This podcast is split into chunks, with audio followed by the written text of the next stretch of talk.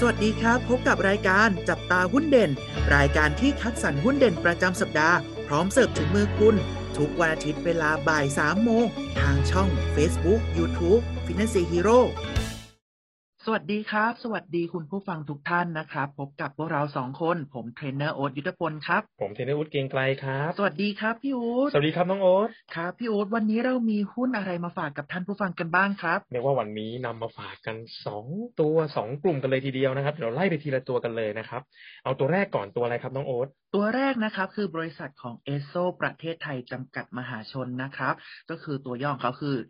ESSO หรือ ESO นั่นเองครับ เป็นธุรกิจที่อยู่ในหมวดของทรัพยากรครับ อยู่ในประเภทของพลังงานและสาธารณูปโภคนะครับผม ซึ่งต้องบอกว่าบริษัท ESO ตรงนี้นะครับ เป็นผู้ประกอบกิจการโรงกลั่นปิโตรเลียม และจำหน่ายผลิตภัณฑ์ปิโตรเลียมแบบครบวงจรนั่นเองนะครับพี่อู๊ดครับผมประกอบธุรกิจในโรงกลั่นน้ำมันและอโรเมติกครับผม เครือข่ายคลังน้ำมันด้วย สถานีบริการน้ำมันทั่วประเทศ แล้วก็ยังมีในเรื่องของกิจการผลิตภัณฑ์น้ำมันหล่อลื่น ภายใต้เครื่องหมายการค้า หรือว่าที่เรารู้จักกันก็คือตัวของเอสโซและโมบิ t นั่นเองครับพี่อู๊ดซึ่งเขาจะมีการขายผลิตภัณฑ์ปิโตรเลียมให้แก่ผู้บริโภครายย่อยผ่านทางเครือข่ายที่กว้างขวางด้วยนะครับของสถานีบริการน้ำมันค้าปลีกภายใต้ตัวของเอสโซนะครับแล้วก็ยังมีเรื่องของการขายโดยตรงให้แก่ลูกค้าที่อยู่ในกลุ่มอุตสาหกรรมการค้าส่งนะครับก็ดีแล้วก็ในเรื่องของการบิน การเดินเรือ อีกทั้งยังมีในเรื่องของการขายผลิตภัณฑ์อารเมติก และก็เคมีภัณฑ์อื่นให้แก่ลูกค้าในภาคอุตสาหกรรมภายในประเทศ และก็ยังต่างประเทศด้วยนั่นเองครับพี่อู๊ดครับสำหรับตัวเอสโซเนี่ยความน่าสนใจเนี่ยต้องบอกว่าทางนักวิเคราะห์เนี่ยให้น้ำหนักนะฮะเพราะว่ามีจุดเปลี่ยนที่เห็นสำคัญเลยนะ ว่าจะมีการเติบโตของกำไรนะฮะจากธุรกิจโรงกลั่นแล้วก็สถานีบริการน้ำมันของเขาเองนะครับ เรามาดูเหตุผลแรกนะฮะ เขาคิดว่าจะมีการดีดตัวขึ้นอย่างมีนัยสำคัญของค่าการกลั่นขั้นต้นนะฮะซึ่งเป็นผลมาจากส่วนต่างของอาผลิตภัณฑ์ที่สูงสูงขึ้นนะครับเช่น พวกน้ำมันเบนซิน น้ำมันดีเซล แล้วก็น้ำมันเครื่องบินนะครับ อันนี้คือเหตุผลที่หนึ่งนะเหตุผลที่สองนะฮะคิดว่ากำไรสุทธิเนี่ยที่เพิ่มขึ้นเนี่ยจากสถาสถานีน้ำน้ำมันที่ให้บริการเนี่ยจะมาจากแรงหนุนจากปริมาณการขายที่เพิ่มขึ้น นะแล้วก็มีการคำนวณส่วนต่างทางการตลาดที่เพิ่มขึ้นจากแนวโน้มการเติบโตของความต้องการที่เพิ่มขึ้นด้วยนะครับแถมนอกจากนั้นเนี่ยต้องบอกว่าอ่าในช่วงเนี้ยนะครับ ที่เกิดครับวิกฤตเรื่องที่มีอ่าสงครามนะฮะของทางยูเครนกับอืมรัสเซียเนี่ยนะฮะอ่าก็ยิ่งเป็นตัวเพิ่มราคาน้ำมันนะ ตอนนี้ก็อืมทะลุหนึ่งร้อยยี่สิบเหรียญไปแล้วนะครับอืมต่อบาร์เรลนะฮะเพราะงั้นตรงนี้ก็คือสะท้อนผลกระทบ ที่เกิดขึ้นกับภาวะสงครามเลยครับนะครับทำให้ตัวเอสโซเนี่ยนะครับ ทางนักวิเคราะห์เนี่ยนะครับ ให้คำแนะนำเป็นซื้อนะฮะโดยที่ราคาเป้าหมายเนี่ยอยู่ที่สิบสองบาทเก้าสิบสตางค์ครับผมเรามาดูอัตราการจ่ายเงินปันผลของเขากันบ้างนะครับ ก็ตัวเอสโซเนี่ยเรียกว่ามีการจ่ายเงินปันผล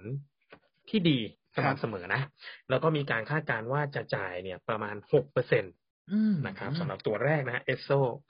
เรามาดูตัวที่สองครับ ตัวอะไรครับน้องโอ๊ตตัวที่สองนะครับ ก็คือ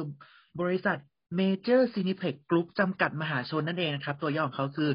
M A J O R หรือว่า Major นั่นเองนะครับ เป็นธุรกิจที่อยู่ในอุตสาหกรรมของการบริการประเภทของสื่อและสิ่งพิมพ์นะครับ ก็ต้องบอกว่าเราได้ยิน Major กันอยู่แล้วนะครับ พี่อู๊ดก็เป็นใช่ธุรกิจในเรื่องของโรงภาพยนตร์นะครับ แล้วก็ต้องบอกว่าโรงภาพยนตร์ของเขานะครับ ก็จะมีในเรื่องของ Major Cineplex นะครับ ซึ่งมีสาขาครอบคลุมพื้นที่นะครับ ผมหลากหลายพื้นที่รองรับความต้องการของเออ คุณผู้ชมนะครับจำนวนหลากหลายจริง ๆ แล้วก็ปัจจุบันนะครับมีสาขารวมทั้งสิ้น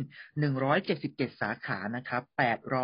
828 โรงภาพยนตร์ด้วยกันนะครับ ภายในประเทศไทยเนี่ยจำนวนด้วยกัน